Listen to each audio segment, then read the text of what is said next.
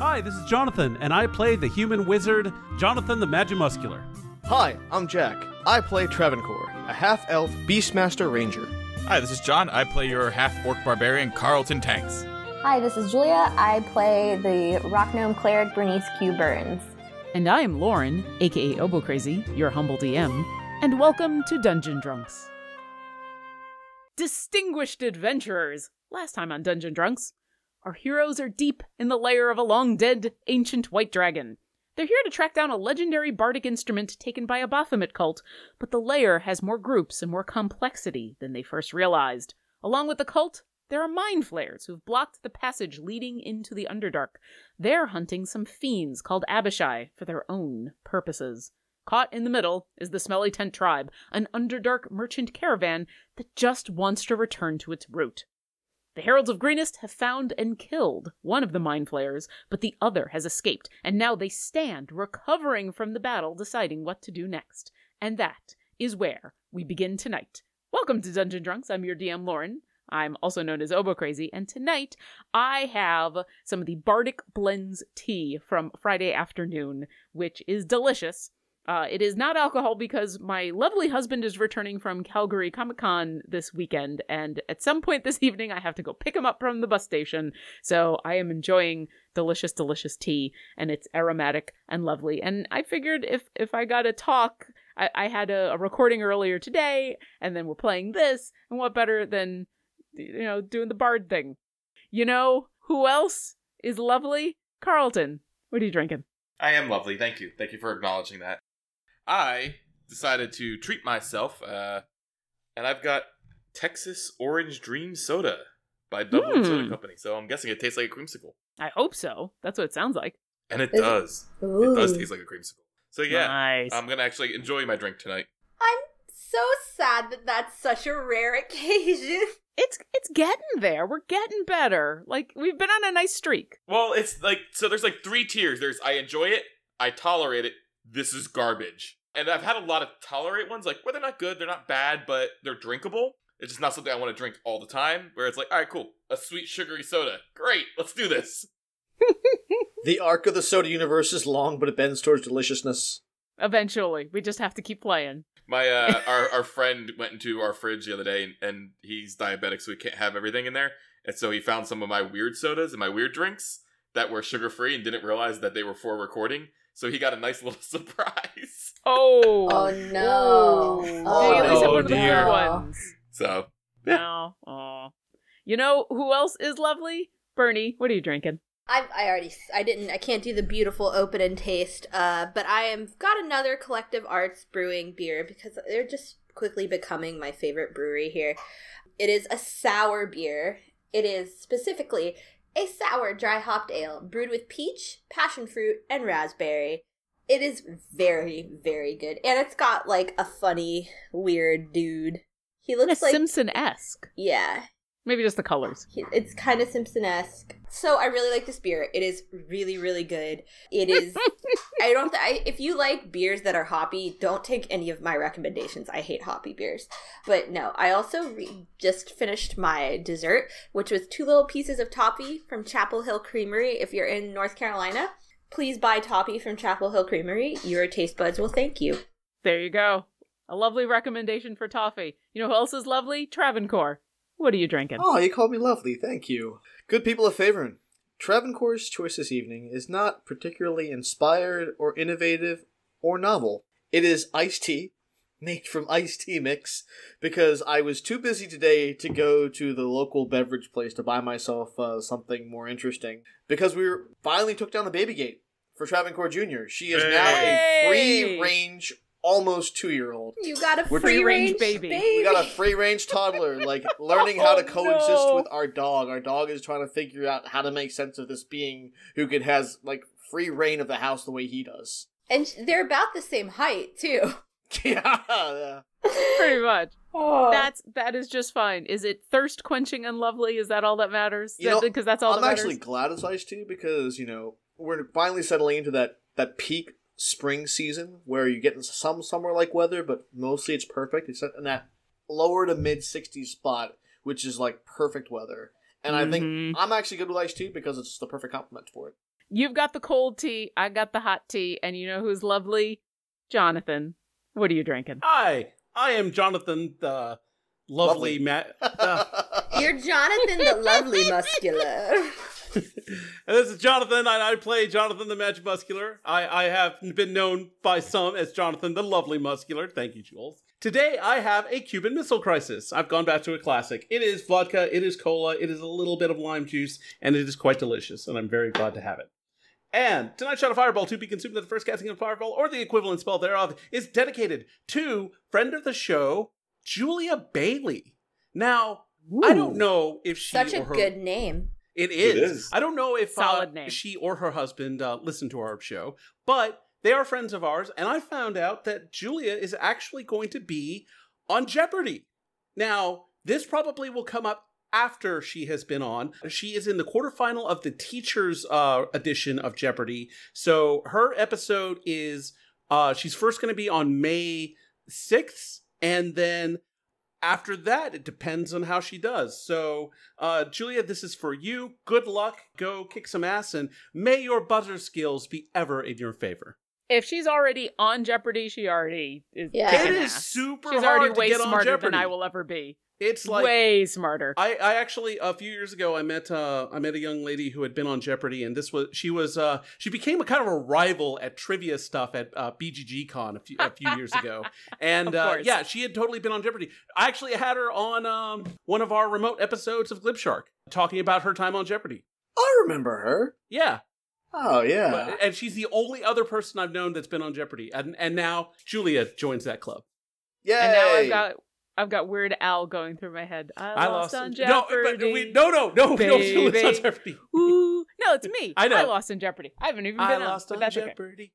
You know who didn't lose? The Heralds of Greenest. They won this fight. You are Whew. battered, and a lot of resources have been used up, and and one of the mind flayers did get away. However, you stand victorious over the body of the other mind flayer and the Minotaur who had been taken over by intellect devourers. You did find out who the, what those were. You stand there moments after the end of this fight. The room is silent.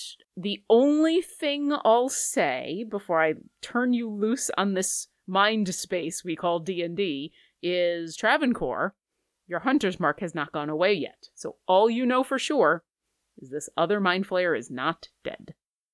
Uh, What would you like to do? I communicate as much to the group, and I'm thinking Travancore's going to try and harvest some mind flayer tentacle. Sure. Are, how quick are you trying to do this? Or you're going to take your time. I'm going to take my time because I figure if anything changes, I'll get pinged on my hunter's mark. Okay. If you're going to take your time, I'm not going to make you roll for it. It's going to take several minutes to harvest all the tentacles slowly and carefully, but it's not like they're an internal organ or something hard to find. You can just grab a hold. They're surprisingly dry and kind of brittle in a weird way. But yeah, you're going to spend the next couple of minutes slicing through tentacles. How about the rest of you? Jonathan the Match Muscular is going to kind of like keep breathing heavy and he's going to say, Bucks, have a look around. Go go out as far as you feel like and see if you can locate that uh, Alhoon. If it teleported away close, then we want to find it. And as he does that, Jonathan the Magic Muscular is going to clutch, literally clutch a pearl. Like, oh my lord, that was, uh, oh my goddess, that was, that was quite the fight. And clutch his pearl of power and recover a third level spell. While Bucks does that, Bernie, what are you doing? Birdie's gonna do that thing that takes 10 minutes that she always thinks doesn't take 10 minutes. Okay. Prayer of healing, I believe? I'm trying to. Hold on. Actually, actually. Actually. Uh, she needs. Let me. She's thinking about what. She's taking a moment to think about what she's gonna do. She's picking which health spell is gonna work. And there's so Okay. many of them. And she doesn't. She didn't get up at 3 a.m. this morning like she did last time we played. well, while you uh, think through what makes the most sense, Carlton, what are you doing? Carlton is thinking he doesn't have a Minotaur skull in his collection. He should totally have a Minotaur skull in his collection. So he's gonna. I want to go collect uh, a skull, and, and you know, while I'm while I'm collecting, I'm gonna check it out, see what's funky about it. Okay, are you trying to collect just the skull, or are you just taking the whole head? Because these are not skeletons; these are full creatures. Yeah, I guess it would be easier to just lop the head off and then let the Modrons deal with it. They can clean it. Is is Carlton saying any of this? I, I, Carlton goes to the body and he's like, I could just let them clean it. They could do it. Carlton, you, Yeah. you understand that the Modrons have a limited space. That, that our pocket universe is a small universe. Right. So that gunk is gonna have to go somewhere. Right. I'm not really good at cleaning and prepping a skull like to put over the fireplace, but they can, and then we take the gunk after they've m- taken it off the skull, and then we put it outside, like in the. Oh, I can use it for fertilizer. No, Carlton dear. Oh God. I gotta tell you thing, I, I'm I'm assuming you never were involved in soap making or candle making. Do you know what tallow is? No. Okay, so t- sometimes soaps and candles. So I'll give you a little bit of a lesson about what it's like to be in the temple to the goddess of Bay. Clearly, clearly, all of our candles are made from beeswax, and you can make soap out of that too. Um, but sometimes you run out and you use animal fat which you have to render. Now, tallow specifically often comes from, well, generally refers to cows. But I'm gonna tell These you are cow like. uh, yeah, I'm gonna tell you a fun secret about that stink. That stink never comes out. You have to burn it out. Huh. Three pairs of rac- acolyte robes gone. And you only get a certain allotment for the year. So let me tell you, I had to do a lot of clothes wash. So I just, do you know how you get a skull clean to hang up places? No. You boil it. And Ah, rendering. And all of the fat and you think there really isn't that much fat and man there's fat in places you never thought fat could be i do not So what you're saying want our home is that I put it in the bag and then we do it at in Waterdeep instead. Yep. If- Jonathan if the Metamuscular, uh, and as Jonathan the Metamuscular is saying this, he's like got his hand on the bridge of his nose, but he's still holding his pearl because he just did that. He's like, "Yeah, yeah, we can do that." Um, oh God, this is the this is the only way we're gonna get you to to let this one go. we're going to go see a taxidermist yes, we'll do that. But when I'm checking out the thing, uh, oh wait, do they have brains still now that the brains walked out? you know what's very interesting is um i don't really want to know that's such a fun fact that i don't need in my repertoire Well, Carlton is asked, and so Carlton gets to make an investigation check. Meanwhile, Bucks is making. Uh, where would Bucks like to go? And then I'll have him do a perception check. there's further down like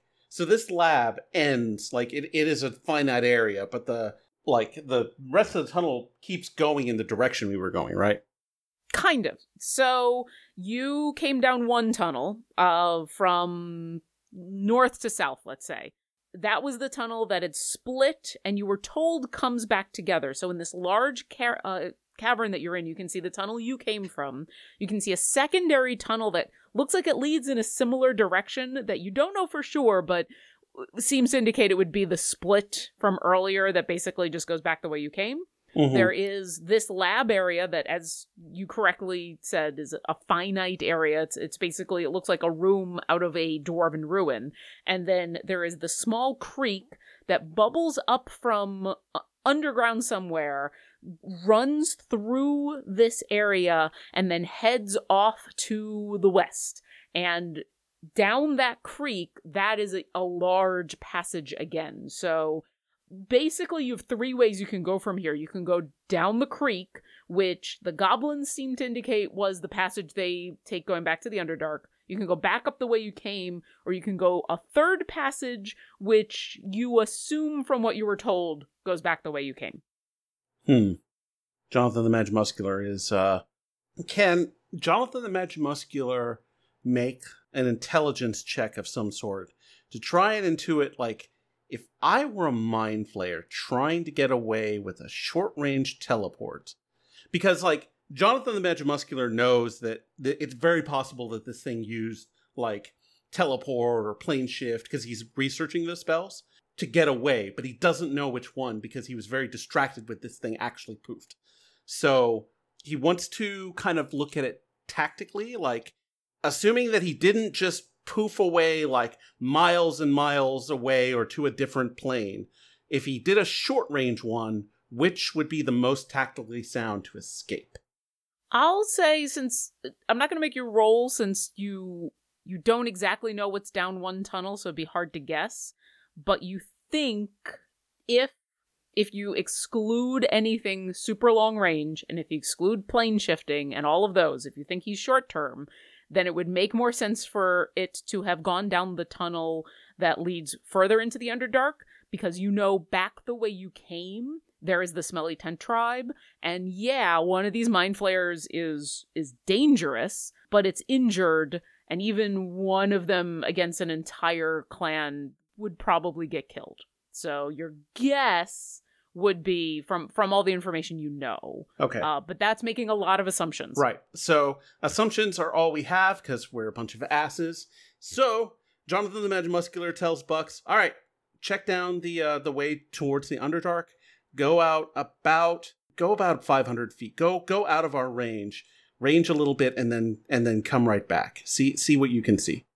Okay. As Bucks heads in that direction, Bernie, have you come to a decision on what you would like to do, or do you need a bit more time? Bernie's been sitting there after reminding Carlton that she's not going to deal with that kind of stink in her home.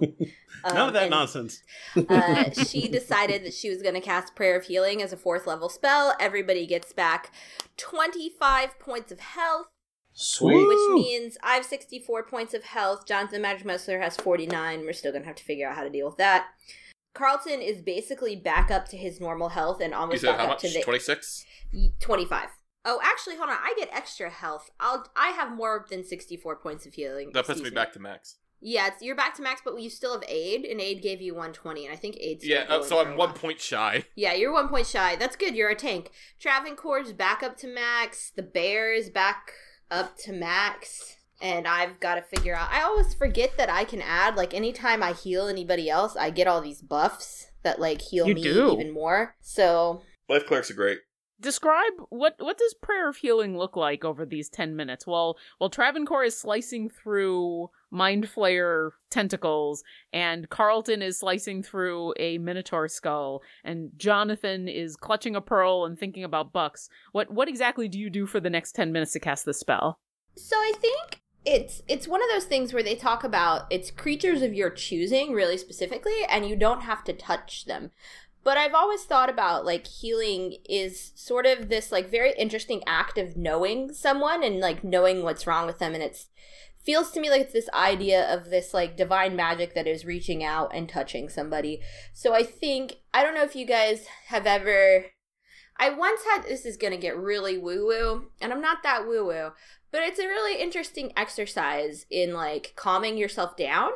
I once had a yoga teacher when everybody was doing sort of constructive rest that she said to try to reach out from your body and feel where everybody else was around you by your senses alone. Try to figure out, try to reach out with your she I it was woo. She was like use your energy and reach out from your body and feel the energy of everybody else pulsing around you.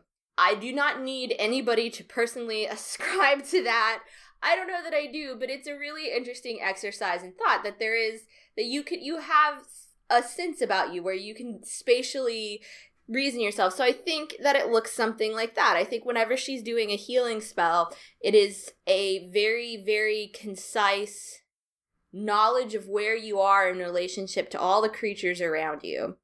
And so she sits there and I think she just reaches out. Like I think that's and I think it's easy for her at this point cuz she knows all everybody. Like she knows what everybody feels like. So if you had to like like if you just sit there, she's just sitting there like fiddling with some shit and not like just not she doesn't look like she's doing anything, but I think what it actually is is I think it's a an act of physically reaching out with her spiritual instead of her corporeal being to channel something, which is why it takes so long. Because if she could physically touch all of them and do all of this, and you guys are like moving around like idiots, right? You're all like tralala-lying and trying to cut like tentacles off of things. And so it's like harder because you're moving, but she knows you, so it's easier. So I imagine if she didn't, I honestly think like if she didn't know them as well and like know what they all felt like in the spiritual plane, then it would take a little longer. Yeah. So that's my thoughts on prayer of healing. Thank you for coming to my TED Talk. No, I I like that. So all of you are kind of busy doing your own thing, recovering in your own way, and you all feel the healing essence that is incredibly familiar from your cleric come through you. Carlton, you feel this in the middle of investigating the brains or the uh the skulls of these minotaur. What'd you roll? I rolled a 10 to figure out if they still had a brain when the brain left their body. Okay. I'm gonna say so. Two of these minotaur, the the brains on legs left by the top of the head, but one of them, the jaw became distended and it like crawled out of Oh the mouth. Oh yeah, that was fucked up. Yeah. So I'm gonna say you go for that one because the horns are still intact, and it's hard to look up the jaw into the head of a creature, but you're pretty sure it's empty. So, do I know if the brain's coming out, if that was their brain or something replaced it? I don't think we figured that out, did we? No, there's there's I did. no Jonathan is- the Magic Muscular had a very up close and personal look at these things. They were definitely not their brains. Right, what I'm saying is it a, a different creature or did it, their brain become that thing from the. Oh, I don't know. Uh, Carlton doesn't know. Carlton just knows there's no longer a brain in this thing. Jonathan, you would know that in, since you figured out what that creature was earlier, intellect devourers are different creatures. That brain got replaced, maybe eaten, mostly replaced. Yep, different creatures. It's fucked up. Yeah. So I don't like Jonathan the these brains. I don't want them in the house. That- Uh, Yeah, no. they weren't getting in our house. yeah. Jo- No, Jonathan and the fine. Magic would have made sure of that. Are we going to, uh, since some of us are are hurt a little bit more and could recover spells, do we want to take a breather while Bucks uh, takes a look around? Well, that's a good question. Before you answer that, let me finish out what's going on in these 10 minutes and then you can kind of make a decision. But I think it's a good question. Carlton, does that mean you're not taking a Minotaur head? Yeah, no, because like I forgot that the two busted out, which kind of screw up the horns, and then this one, like, there's no one that has an intact entire skull. Like this one's missing like the bottom part. Like, so I kind of wanted that real Texan kind of cow skull thing. Well, cow skulls don't have the jaw. That's true. they don't. Oh, that Mm-mm, All right, they I'll don't take get the this one. lower jawbone on cow skulls. yeah, I'll, I'll take I'll take jawbone here, and I'll just lob the head off and put it in the bag, and you'll figure out a problem for future Carlton. Okay. Ugh. You lob the head off and stick it in the bag. Does our bag smell? Uh, from the outside? No. Travancore. Oh, oh no. Remember, this bag also had swamp water in it for a while, Th- this bag, this bag. poor and none of the skills are transferred to the other items. I'm worried that I'm so worried about this poor bag. Well, here's the good news. Uh, none of you really want to put your head in it for other reasons besides the smell. Travancore, you've successfully lopped off. Oh my god. I've never actually counted. Hold on a second. Meanwhile, I just while the whole Minotaur exchange was going on, me as a person, I just thought to myself, "Oh my god, the cowboy, the real cowboys of Moo Mesa, they were all Minotaurs." I just put that together now. Mind blown. There you go. You have this realization as you cut off four of the tentacles of there's only four tentacles on this mind flayer. They are long and they're they vaguely resemble like an octopus, vaguely, but you you they're much more they're dry and cracked and uh, there's something very alien about them. Uh, and what's Shadow during doing during these 10 minutes? Ooh. Um, trying to eat. Shadow's doing. Trying to eat all the goo. Oh no, Well, no. Shadow is smarter I, than that I'm that. thinking Shadow's in work mode. Like he got a good enough whiff of these mind flayers that he's probably on the prowl, trying to see if he can pick up the scent of the other one somehow. Like just making sure that if, if he smells something, he'll let everyone know. Um, how far are you letting him range to try to track down a scent? Because everywhere in here smells like mind flayer. Right, right, right, right. I, I'm. I think Travancore would know enough to try and keep Shadow nearby, just in case the mind flayer came back. So I'd say no more than thirty feet away from Travancore any given time. Okay. Uh, then yeah, I mean he can smell these things everywhere, but it's a little hard to track without going a little bit further away, which Bucks is. So Bucks wings down the path, flying down over the creek the fast moving creek, which about three, four hundred feet just before his 500 foot mark that he's been ordered to stop at and turn around, uh, it starts to slow down a little bit and widen, but the the cave itself continues mostly featureless. It's gone back to being rough stone, probably carved out by this ancient white dragon. And I would love for him to make a perception check as he reaches his 500 meter or his 500 foot mark. His celestial eyes glow slightly as he has advantage for this. So that is going to be a 21. He takes a look around uh, and a listen, and Bucks does a little circle, kind of taking a, a close look down both passages without having to actually land on the ground because he he knows that that's probably a bad idea. Doesn't see any n- sign of any creatures. It's all stone, and so it's it's there's no signs of tracks it's been long enough since the smelly tent tribe has come through here that even any of the markings and trappings that a large caravan would have left coming through are gone. He can't see anything. Okay. What does Bucks decide to do? Oh, I've been given a mission by Jonathan the Magic Muscular to find this horrible, horrible villain. Hmm. Wanted me to come back. But I'm a brave owl. I will go 500 feet more. All right.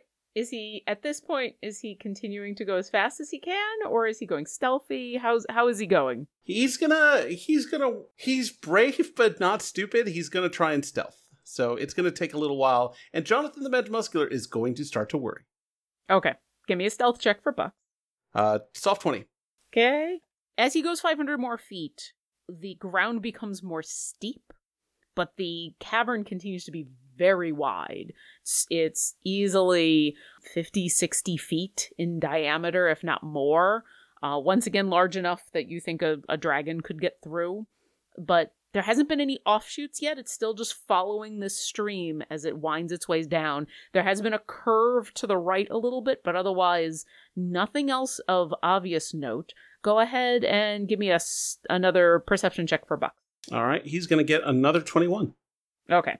He does notice a few few pieces of of broken wood, like small bits and pieces, some cloth. He starts to notice now that he's a little further down what you would expect a caravan dropping to look like, you know, just parts that have fallen off. He's starting to notice that a little bit more now that it's further into this cavern system.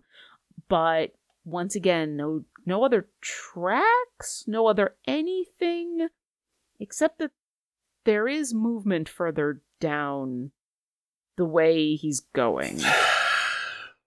trying to think.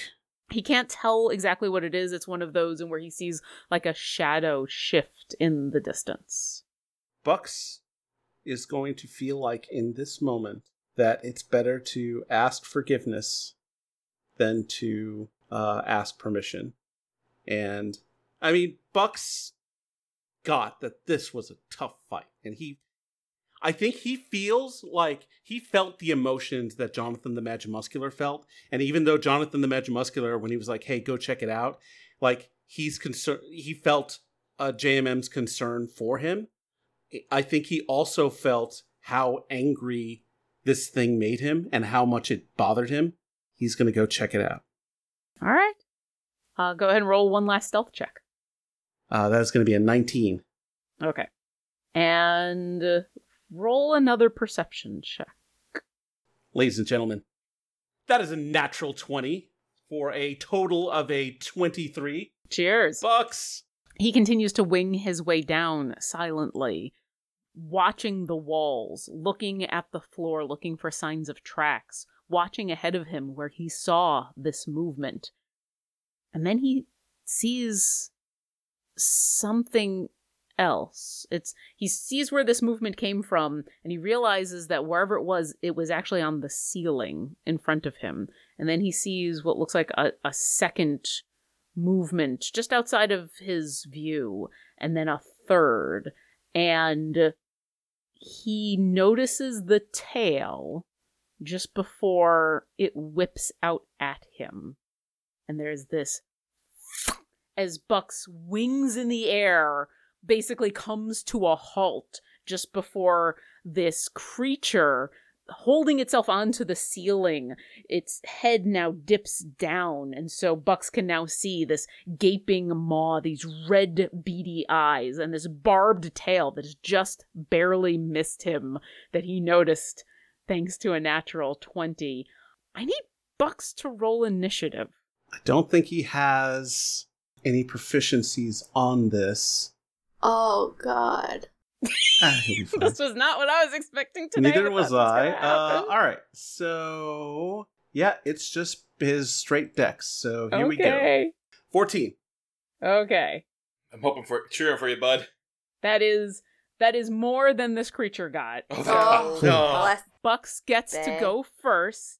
Run Uh, away, what- Bucks. What he can see in this moment as he uh, manages to see this creature before it can b- uh, before he gets into range to be attacked is the long barbed tail, these leathery wings that are starting to unfold from the ceiling, and two more figures on either side of it. He's managed to stop before he's under any of them, uh, and this one head that is it's bat like upside down, kind of staring at him. What does Bucks do? Runs or flies. Just he he doesn't even stealth. He just like shoosh. and because of his uh flyby ability, he doesn't provoke opportunity attacks when he flies out of an enemy's reach. Well, fortunately, because he is because of that natural twenty, he didn't actually get into this oh, creature's oh reach. shit. Oh. He was literally five feet away from walking into it, from flying into its reach. Okay, how fast is Bucks? Bucks is his fly speed is 60 and he's going to be doing uh uh move and dash. Okay, as he wheels around and dashes with all of his speed back up the way he came, this creature completely unfolds itself from the ceiling, the uh, upside down, then flipping around in the air as giant black and blue leathery wings flap, its barbed tail leading behind it. Two identical creatures also dis- coming loose from the sides of the the tunnel as all three start to chase after Bucks. oh shit! Oh shit! Oh shit! Oh shit! Oh shit! Oh shit! Oh shit! Oh shit! it's like, and, and he's not—he is terrified, so he is softly hooting as he does this. So it's like a doppler. If you were like standing there, you would hear a hoot hoot hoot hoot hoot Buck starts to pull away from these creatures. He is slightly faster than they are. buddy But just at the last moment, the one stops. The one in the middle, the one that originally attacked, stops its awful hissing, rasping, and it starts to moan. I need Bucks to make a wisdom saving throw. well let me just roll the dice to see if it matters It always matters. he gets a 19 He is afraid of these creatures, but he is not frightened of them, and he is not startled by it. and so he oh manages Oh to pump his wings faster as the the last efforts to ensnare your familiar fail and bucks wings away and very quickly after that whatever this creature was stops chasing him as he continues to just book it back the way you came jonathan when he gets within a hundred feet what do you do So Jonathan the Magic Muscular is like Jonathan the Magic Muscular is quite concerned. Um, um, Travancore, time check. No. Um, but it, it doesn't seem like it's been a long time. It feels like uh, Bernie. It feel, feels like a long time. Jonathan the Muscular feels like it's been a minute, like longer. Um, he it- should be back. Well, I mean, technically, it's been ten. Uh, John, John, Jonathan the Muscular doesn't want to leave his friends, but his friend is out there. Uh, Jonathan the Muscular is most concerned. Jonathan the Muscular is just kind of rambling at this point, and you hear more Yeah. more ramblings that begin with Jonathan the Muscular is. Okay. bucks wings into your your 100 foot radius Jonathan the Magic Muscular is much more uh, is feeling better, uh, but uh, yeah, Bucks is coming back. Wow, I don't feel fear much from my familiar, but I'm getting like gobs of Like fear. a lot. like and as John, it's very confusing. And as Bucks comes in, he just whoop flies right into Jonathan the Magimuscular's chest. It's like, oh, hey, hey, buddy. So you were a while, and Bucks is just like not moving. He's just like looking around. Panicked owl look. Yes, like his somehow his eyes are wider. He's all eyes. He's you can't Like- even see. Nothing, nothing but eyes. And It's so just 2 I'm pairs like, of eyes. buddy, glad glad you're back. What happened? Where, where'd you go? And he downloads everything he saw. And you like Jonathan the Magimuscular's eyes like, Are we still telepathically wide. connected? mm-hmm. Yeah, yeah, I'd say because you so you cast Rary's tel- telepathic bond. Is that an eight hour or one hour? I- Oh, that's a one hour. I might have to recast it. Not just yet, but it's about to. It's about to yeah. to go. Bucks saw some movement. He decided that he was going to be a brave, brave dumb owl, and he went after what he saw. And it was not one of the Alhoons. It was these weird bat things. That's not a mind flayer. No, no, they were like they were attached to the ceiling and then these barbed tails. Now that Jonathan the Magimuscular is getting these images from Bucks, can he try and uh, maybe identify what they are? Uh, roll a nature check. Uh, let's see here. The what is nature for me? It's not. Oh, it's uh, that's going to be another soft twenty. Yeah, you've heard of of these kind of creatures. They're they're actually pretty common. Cloakers are dangerous, but they are not the most dangerous things ever, and that they are ambush predators. They hide against ceilings and of, of rocks and on walls, and they wait for you to be in range, and then they they try to smother you. But it would be extremely dangerous for a tiny owl. Bucks would be dead. Yeah. Bucks would easily, very quickly be dead. Well, buddy, thank you for that, guys. Uh, uh Jonathan the Magimuscular reports that there are cloakers uh further down the way, so we'll want to keep an eye out. And Jonathan the Magimuscular is just going to hug his little owl for a bit. Wait, are they? They were chasing him, right? Are they coming still? Bucks heard them stop. Yeah, and you he you see Bucks kind of shake his head, and I don't think we added him to the call, so I'll just say uh, he seems to think that they stopped. Three Aasimar and a Tiefling are sent to a strange new world on a divine mission. Trouble is, when they arrive, none of them can remember what the mission is, and only one of them has any interest in the god that sent them. Join Briathos, Bizdira, Kit, Flick, and DM Jazzy Hands as they play matchmaker with kobolds, assassinate Yuan Ti political figures, and completely, if accidentally, disrupt the delicate equilibrium of the world they found themselves in. Reviewers call it a patchwork of beautiful storytelling, immersive roleplay, and a healthy sprinkling of humorous banter. The Last Refuge is a weekly D&D actual play podcast set in a completely original world. Check us out at dndlastrefuge.com. Happy gaming, y'all. We here at Dungeon Drunks are huge fans of Idle Champions of the Forgotten Realms. It's an official free to play Dungeons and Dragons based clicker game available on Steam, Xbox One, and PlayStation 4. I usually have the game running in the background while I edit audio for this podcast.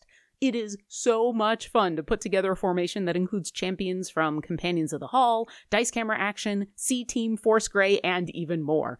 It's always exciting to open chests to see what new gear my champions have. And speaking of chests, thanks to the fine folks who made Idle Champions, we're fortunate enough to be able to offer a free gold chest for the Steam version of the game to all of our listeners.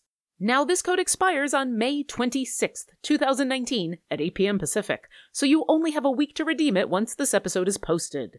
Open up the game, go to the shop, and type in this code B A W R S U N K C A Y S L I S P.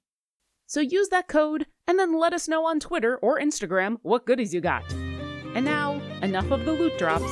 Back to the show. So I'll say at this point, all the stuff that you've been taking care of has has happened. Prayer of healing has happened. This little adventure has happened. Travancore, you now successfully have the tentacles of an Alhoon. Carlton has the head of a Minotaur. You haven't really searched this area very much. Uh, if there was anything else you wanted to look at, uh, or what did you want to do next? We should probably look at like the stuff on the tables that the Alhoons were working with, right? Yeah. Yeah. That kind of.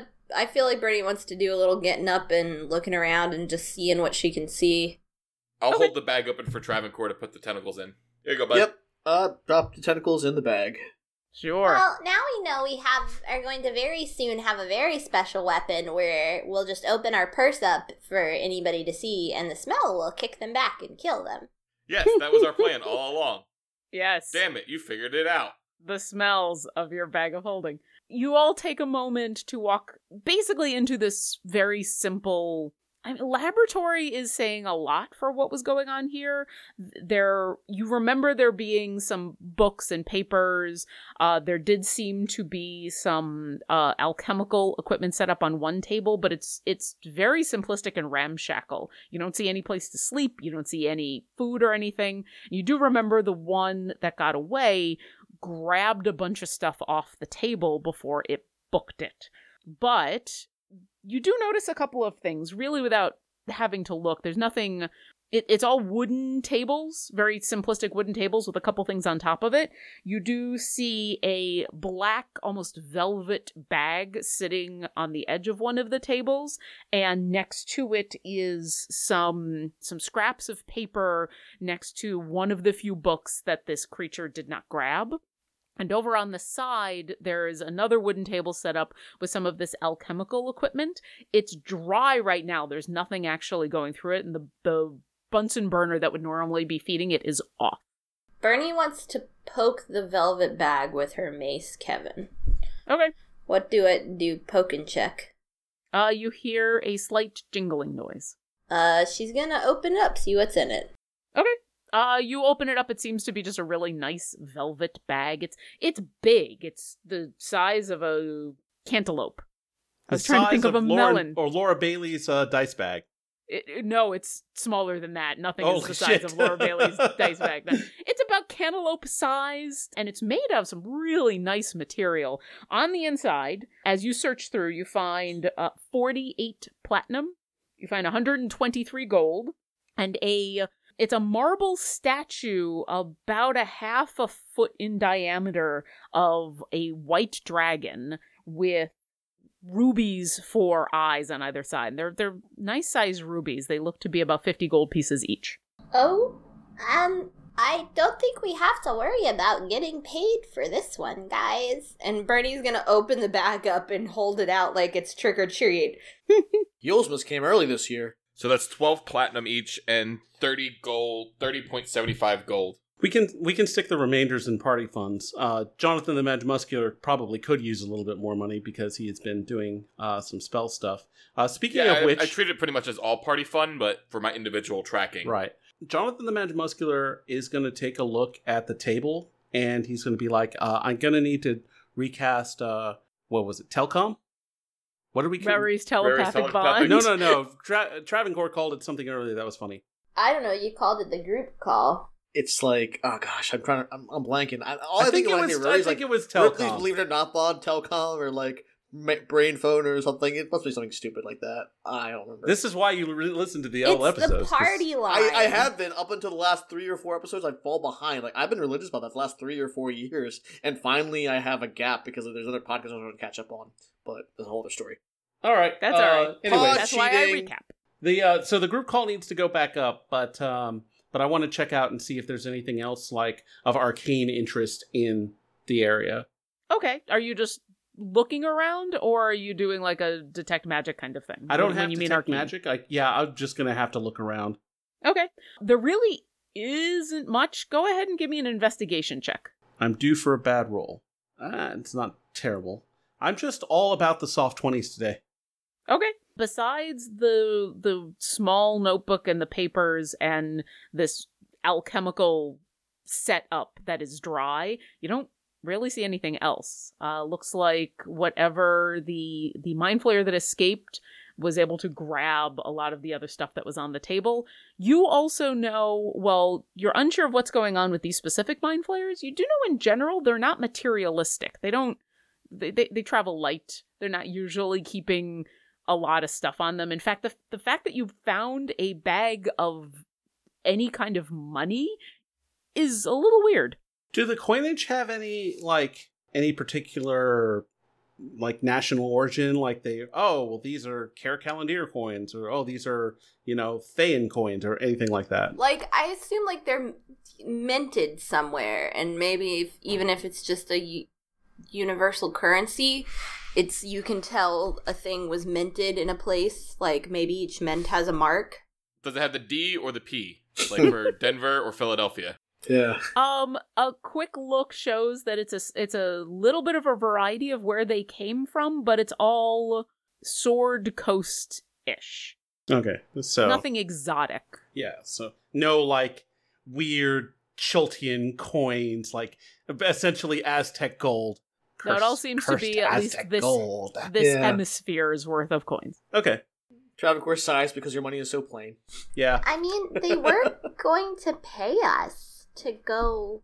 They were probably gonna kill us, but weren't they trying to convince us to go kill some stuff for them or bring it back alive? And yeah. They wanted us to go capture the uh, Abishai, and uh, so they could eat them.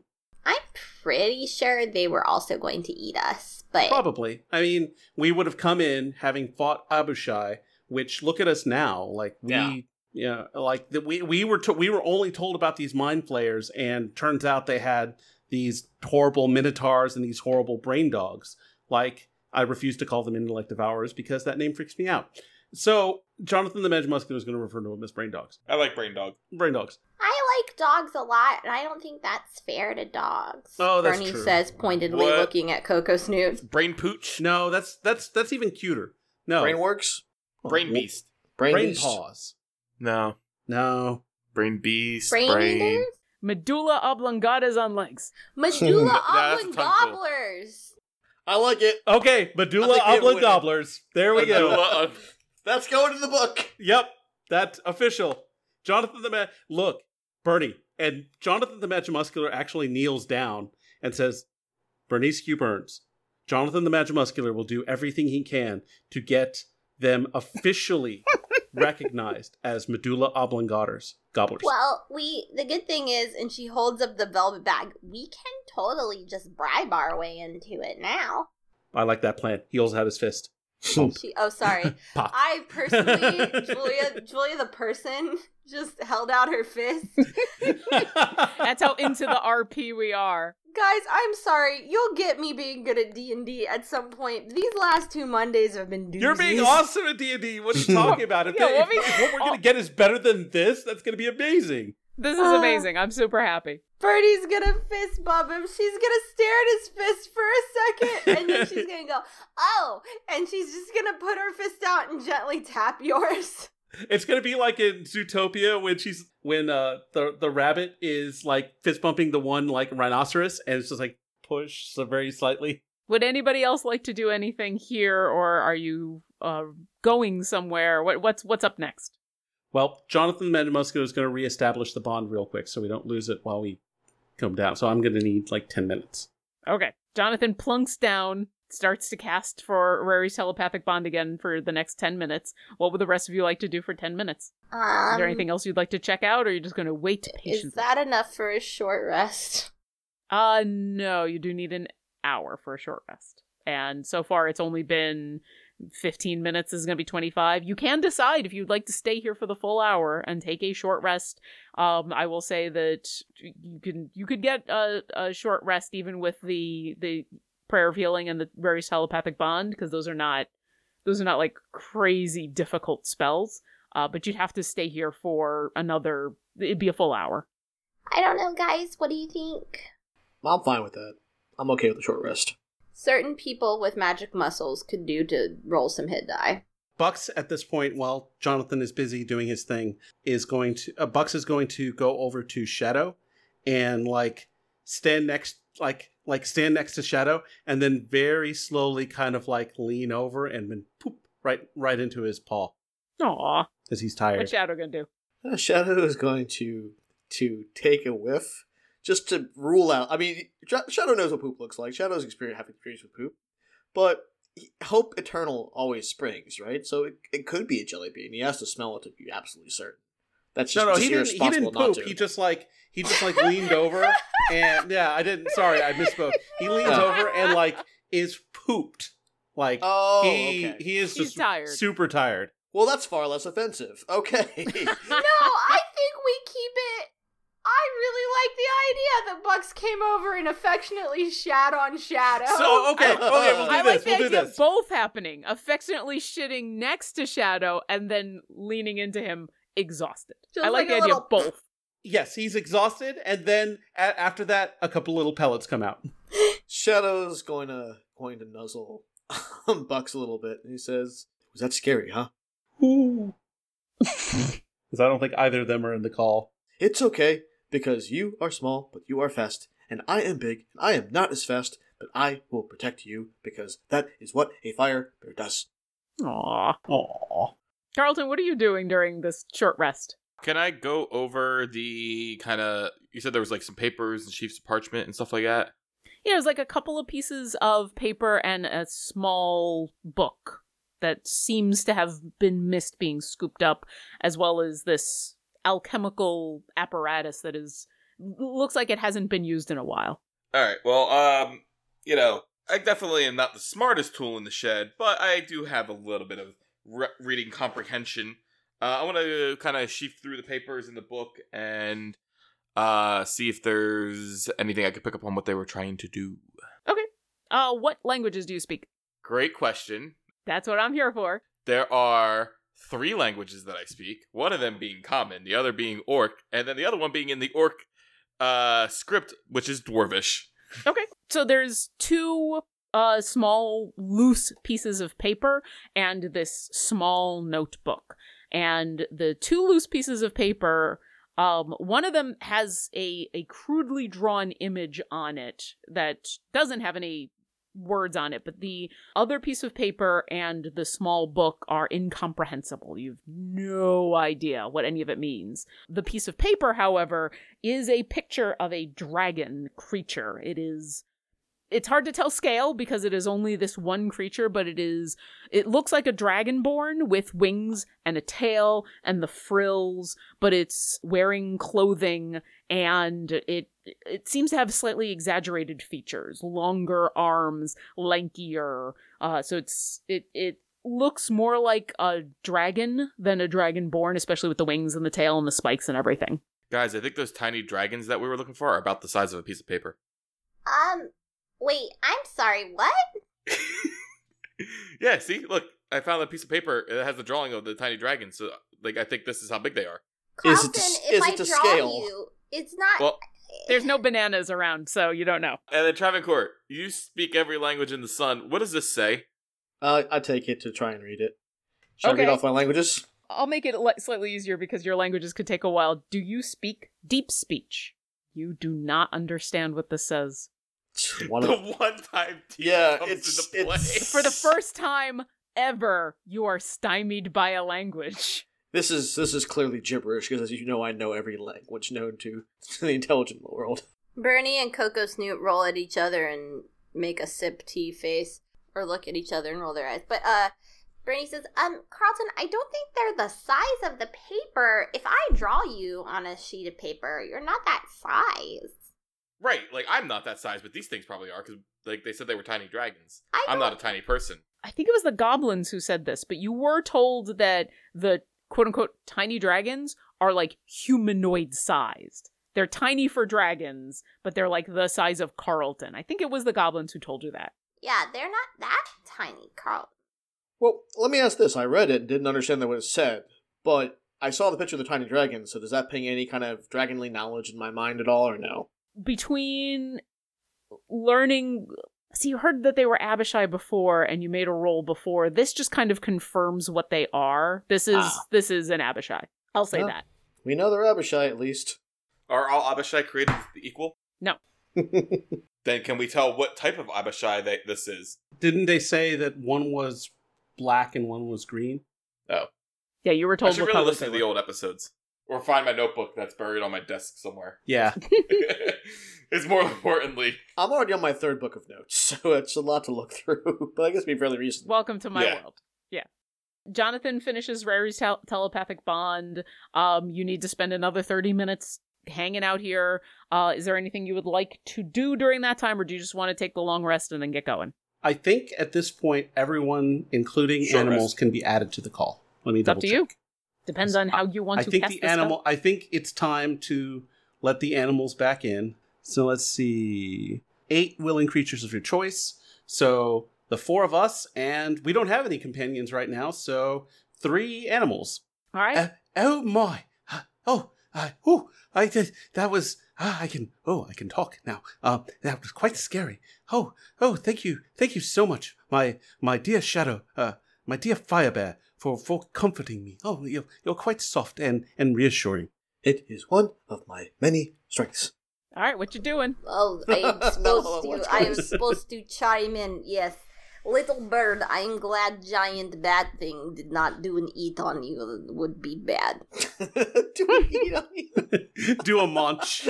Do a nom.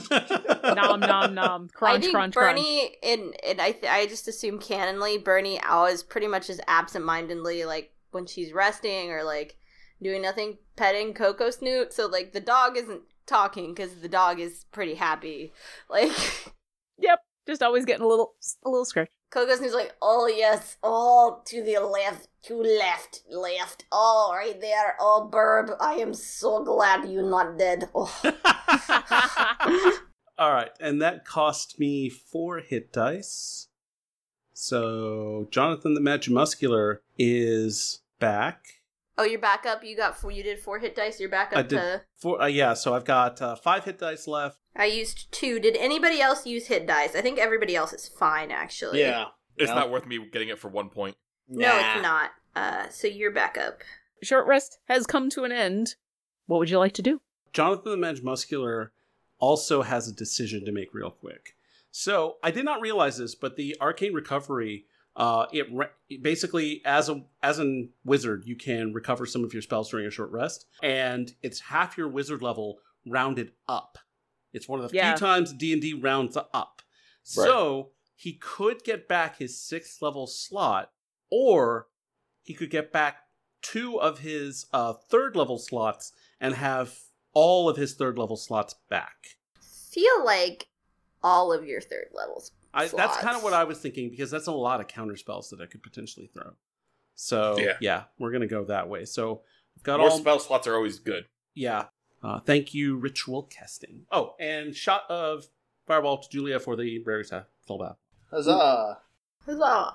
Ooh, yeah. All right. Jonathan does a mental calculation of how many spells Yeah, spells you he see can him cast going throughout the day. and you see like magic actually flowing through his fingers as he does. You see like numbers, like beautiful minding in front of you. Like we actually see it though. yeah, absentmindedly in the call. Yeah, I think I think counter spells would be good. Who? Bernie's like, we don't need to know. Sorry, But I need to know what you're doing. What are you doing? I think now that we've short rested, I think we continue down, right? yeah, we keep going. Um, And Well- keep an eye out for the the bats. yeah, I mean the thing is, okay, let's take a let's take a measure of what we've accomplished. So we've killed one Alhoon, the other one has escaped. We're pretty sure it escaped like either away away or it completely out of this plane. So, do we want to try and take on these Abishai, or do we want to just go back and say and tell the the Abishai snow- were a different direction, right? Abishai are in a different direction, I thought. You would have to go back through the Smelly Ten tribe to get to the tu- the tunnel. Oh, okay. the I I see. Abishai- think we so go you back. could kill two birds with one stone. That if is went true, That way. and we we did get rid of both of the uh the mind flayers. Well, we, ch- we killed one, we chased one away. What's to stop the other one from coming back? Well, I mean, we can't. I don't need to know that much. No, we want to be upfront. I think. We can Right, but them we we can tell killed them them we and we chased it chased one away. away. Yeah, we could say what we did and let them make a decision as to whether they want to proceed or I- not. I- right, but we don't have to tell them it could come back. They can form that opinion on their own. Yeah, own. we really don't need to add that part in. That's just Yeah. color commentary. Yeah, that. Uh, yeah, that's an assumption. We can just tell them, "Hey, these are the abilities that we saw. It was able to teleport away." And then, like you said, they can make their own determination from there. It was frightened of me. That it, Jonathan the Magimuscular is one hundred percent certain it was frightened of you, Carlton. Yes. Exactly. I know So it ran away. telling the truth. See, Carlton Jonathan, the, believes he's telling the Jonathan the Magimuscular has citation. All right, so All back right. to the smelly Trent and then Abishai. yeah, I think so. I think we just report in and let them know, and then as personal as these uh, mind flayers were to Jonathan the Magic Muscular, having another white dragon that close to his home again, uh, not good. So yeah, but we're All getting right. stuff done. We're getting stuff done. Checking this off the list. That is not to do, it's to done. There you go. All right, so you're heading back up towards the Smelly Ten tribe. Are you taking the same path you did, or are you taking the other path? Want to check out the? Oh no, we need to take the path we uh, we took down here because we're taking the uh, the downed goblins back. Are we? I think we should. Do Okay. you really want to show up with? Uh, are we gonna carry them, or do you really want to show up again and t- dragging dead goblins out of a bag? I can That was- carry a couple. Okay. I will say, if it helps that decision, you do know this is the direction that the intent is. Once they know that it's it's Oh, they clear, can recover their own people. they're gonna tell come them that- this way. that they're so there. Okay, you would know that if that helps that decision a little that bit. that does actually. So Okay. let's let's actually let's go the.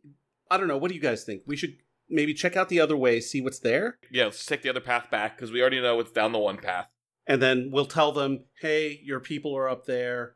They're not in great shape. Also, further down, there's a there's a few. There's like at least three cloakers, Yeah. Yeah. and their scouts should be able to take care of them. Right. All right. Okay. In the interests of time, you head up the second path, the path that you didn't take the first time. It is eerily reminiscent of the way you came down. Uh, you do find in a couple of places what looked like there would was a scuffle. There was some kind of of fight, blood splatters, bits and pieces of of cloth, but you don't find any bodies. And you do spend the next 45 minutes winding your way back up until you get to the tunnel that leads you back to the Smelly Tent tribe. And there you do see the the same two goblins and drow that were standing there several hours ago at this point. Uh it's probably later in the afternoon. They're all standing there. The the drow actually waves and says, "Ah, you are still alive. That is good to see. Yeah. Hey, Yeah. Turtle, Serby, Auntie. Was it successful?" Uh, yeah. They're I not mean- down there anymore. Yeah. Ah, Well, and they are super excited and um you you hear the one goblin go oh this is great! I'm gonna go tell the leader! And she runs on off uh, kind of eh, yelling as she goes Yeah, we should probably meet with the leader just to give a full accounting. Um, That's a But- good Oh, I'm- idea. i am sure he's going to want to talk to you so she she is just telling the good news it's going to take us like 15 minutes to close everything up and we want to make sure that we can get out of here we've been itching to leave pretty quickly well, you guys are kind of the lead scouts, so just as a heads up, there's a bunch of cloakers down there, and also down down that one path, we did find your scouts. They're not in great shape, just to let you know. And Jonathan the Magimuscular, so as a body count, we killed uh, some of their minions, and we killed one of the mind flayers. The other one got away; it teleported away, but it's not down there anymore. Hmm. All of that is excellent news. The cloakers are they are a minor nuisance. We know how to take care of them. I but figured. it's I good just- to know. I got the impression they were very, very dangerous. And Jonathan the Magimuscular like winks at his owl. Uh, they are very dangerous if you do not know they are there. But we are very well aware of where they like to nest and where they like to hide. So it's good to know that that's the one that's, let me guess, down and a ways around the corner. He likes to hang out there. We can scare him away. They're good for keeping the riffraff. But no, we'll definitely go now that at least one of them is dead, you said, and the other. Where did it go? Well, that is an incredibly good question. It poofed. Hmm. Poofing is never good. No. But if the one is dead and everything else is clear, now is our best chance to leave. So let me go bring you to Alto. He's going to get busy with all of the, the closing up of everything, and then we'll get we'll we'll we'll be out of here in fifteen minutes. I don't know where you're going to go. Did you want to come with? Travancore is actually gonna probably grab the uh, the tentacles from the big bag of holding and try and track down Hewer, because I know Hewer was interested in, in getting at least one of them. Yeah, we'll, we, we've got some business to take care of in the meantime. You're going to go see Hewer. He wanted tentacles. Yeah. Yeah. Yeah. All right, you you go see him before he closes up shop. I'll go tell Alto. It'll we'll meet you there. It'll be fine. And he walks off, leaving the one guard there to continue to keep an eye on things. Guard. to, to continue to guard. He's standing there looking uh, weird. So you head on over to deliver tentacles to Hewer. Yeah. Yeah. Guys, do you want to just give him one or two? Like, you want to keep two for ourselves just in case? I don't. Are we gonna use them? We could just give him all of them. yeah, just might as well. I mean, I don't. Does Does Jonathan the Magic Muscular think that they could be useful as arcane reagents? I mean, roll an Arcana check. They weren't dead, but Well, they were undead. they were undead. Uh, let's see. That is going to be a twenty-one. You don't know of anything to use them for, but you're only familiar with basic mind flayers, and this undead creature is a little different than anything you've seen before. Jonathan the Magic Muscular has an idea. Uh, we can take one back to the uh, to the Amethyst Acropolis for study. I don't know if they. I don't know if they've encountered these before. And Bernie, your order, uh, yeah, undead anything is uh, is bad news, but undead mind flayers that's that's a different ball game. Um. Yeah, that is. Yeah, I guess. I don't know. I, I don't know when I'm. I, I don't know when I'm gonna see them again. As you are having this discussion, you're walking through the Smelly Tent tribe, and obviously the the goblin that ran off has alerted everybody. Everybody is already packing up. Half the tents, even in these few minutes, are already collapsed. You see beasts of burden. Yeah, these these goblins. Uh, there's goblins and bugbears and drow, and the Oh my. the, the one oh my the one giant you would notice before is helping literally lift giant beetles to place them next to places where they're then covered with packs and tents and supplies. This is the equivalent of a carnival that wants to GTFO. They are they know how to get out of there. They've been waiting for this moment and now that they essentially think they have the all clear, this place is getting dismantled. By the time you get over to where Hewer is and his his tent all the way out on the side, the tent is gone. You don't know where it is, but Hewer is standing there, like in the spot where the tent, the two tents that were on top of each other, usually are. He's got a pack slung over one bag and or one shoulder and a box under the arm, and he's standing there grinning at the direction you're coming from as though he was expecting you. you're back. Yay, hero! Hi. Did you bring me tentacles? So, we have bad news and good news. We were unable to secure a tentacle. However, we were able to get you a few tentacles. And Travancore is going to reach into the bag and grab three.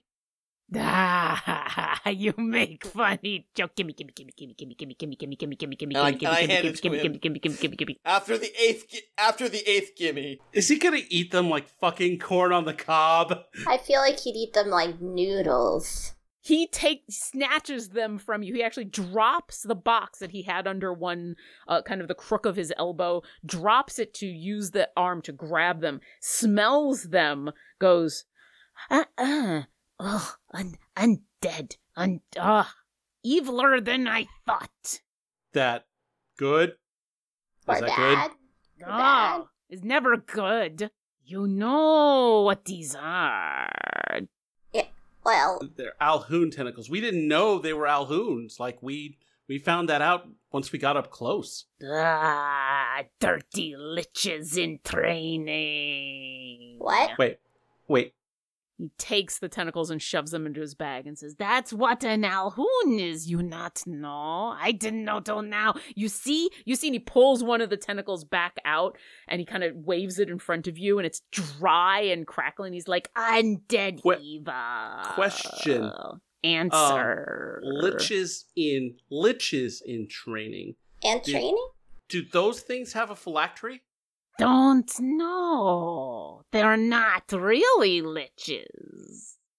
They are, they are, they are mind flayers that do magic. And mind flayers don't like magic. Fuck. All mind right. Well, flayers who do magic and want to live forever. I mean, who doesn't want to live forever?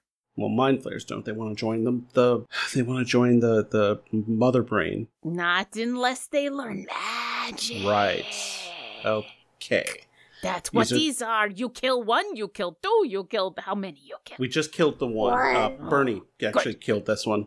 Good. He looks at you. Good, good. He stuffs the tentacle back in his pack and goes, We are leaving. I have gifts for you. Alto said pay you well. And he hands over, it's this uh, about foot long box. It looks like rusted metal, but still super heavy. And he kind of holds it out. Okay. Thank you. I Take take the box. Yep. When you go to take it, he doesn't hand you the box. He just opens up the lid. Reach inside, grab something. Okay. Grab bag. Uh, Travancore grabs it. Something, Okay. whatever he can. Yeah. Yep. you reach into the box and I need you to roll a d4. Well, that's exciting. Oh, random loot. I love this. me too. I don't know what that means. I rolled a four. Yay! Okay. You pull out, it looks like a toothpick. You kind of reach in, and it's like the bag of holding, and where even though this box is only about a foot deep, your whole elbow goes on and you reach down and then you feel this tiny little thing and you pull it out and it it's this tiny little toothpick sized dark darkly colored something. But you can see as you hold it up close it's intricately carved and it it almost pulses in your hand. And uh Hewer goes noisy crickets ah, someone else tick tick tick tick Bernie got a three. Tiny no man goes, Wait. Bernie, it's weird. You expect something else small, and yet this large javelin comes out. It's larger than you. Um, Um. and yeah, it's it's also made of this dark wood and feels incredibly light. Okay. Carlton, what'd you roll? I shall call you Bertha. I got a one. Bertha. Okay, you got a one. You pull out a dagger. It's got a jade hilt and it's the, made of this cold iron. And you can see on the the face of it there is an image carved into it of a solar, a winged celestial being banishing some kind of evil creature with giant horns, a pit fiend, back to the nine hells. Dope. Bernie's gonna look at you, and she's I say that out loud. I just look at it like, dope. Bernie's gonna look at you, and she's gonna hold the spear out. Before you do all that, Jonathan, since you're last, what was the number you rolled? I rolled a four. Excellent. You pull out a bottle. And it looks like a potion bottle, but um it's this strange blood-like liquid on the inside and it it doesn't look like any kind of potion you're familiar with. Hmm. And as you pull that out, Hewer laughs. oh, wait, one more thing, one more thing. And he reaches his goblin arm in and kind of feels around it and all the way up to his shoulder. And he finally scoops something out. And it's this large humanoid skull with yellowed eyes. And it's it's weird as he pulls it out it's it's like sitting on his palm as though he had just like scooped it up in just the right way. And despite the fact that the four of you are around him it looks like it's looking at all of you. He tosses it to carlton. He closes the box and says "Eh, tip for being quick he takes the box back under his arm and says i gotta go gotta go catch up with everybody bye enjoy Bye, talking you. skull bye bye and he wanders he quickly wait. runs off Bye. to where Wait, what? Skull. Talking. and with that, we're going to pause here. And next time, between now and then, when we get together, um, I will give you some information about the, the things you just acquired. Uh, if you have any last minute questions for Alto, you'll have a chance to. But for the moment, we'll pause with the talking skull as I give you some experience. Wait, is that the name of the talking skull? Is Alto? No, Alto is the name of the the leader of the Smelly Tent tribe. You met him. Okay, for investigating a couple of possible leads for uh, medulla, medulla oblong gobblers, The be- the best. The Yeah. absolute best. for remembering to take the tentacles and Did you actually? You took the Minotaur skull, right? You put it in the bag for the Minotaur skull, for the lesson on Tallow, and for Bucks having a tiny little adventure of his own. I'm going to give you a total of 8,600 experience to split between the four of you. And the next time we get together, you will finish up your business with the uh, expeditiously retreating Smelly Tent Tribe. Thanks for listening to our adventure. If you've enjoyed our show, visit us at dungeondrunks.com for links to all of our social media, pictures and bio of our cast, a full list of credits, and more. We'd appreciate it if you left us a review, and we would love it if you come support us on Patreon. Visit patreon.com slash dungeondrunks to sign up. Thanks again, and we'll see you next encounter. We appreciate all of our patrons and extend a special thanks to our Artifact and Wondrous tier patrons. Thank you, Megan, Linnea Boyev, Lori, aka Calamity Jane, and Hunted Shadows, LLC.